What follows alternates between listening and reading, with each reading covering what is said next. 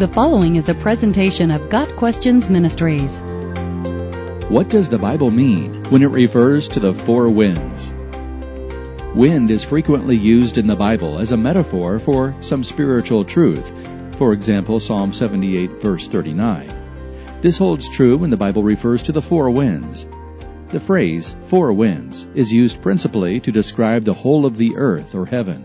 The four winds encompass all directions or the four corners of the earth, north, south, east, and west. Different translations give different renderings. For example, in Zechariah 6 verse 5, the ESV gives the four winds of heaven, but the NIV translates it as the four spirits of heaven. The discrepancy is understandable, since the Hebrew word for wind can also mean spirit.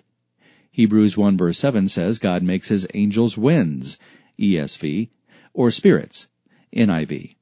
It should be noted, when the phrase four winds is mentioned in the Bible, it's usually in reference to some remarkable, unusual, or devastating event. These events are being reported by some of the Lord's prophets, most often in the form of a vision. The four winds in Revelation 7 verse 1 are one example of the phrase being used in the context of judgment.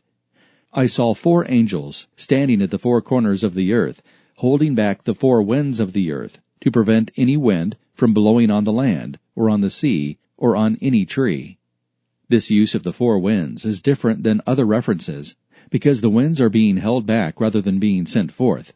The holding back of the four winds represents the whole theme of Revelation chapter 7, which is a worshipful respite from the outpouring of God's judgments. The four winds that had previously represented destruction and affliction on the earth now serve as the most moving and hope-filled promise from God for the protection of His people. Do not harm the land or the sea or the trees until we put a seal on the foreheads of the servants of our God. Verse 3. And God will wipe away every tear from their eyes. Verse 17.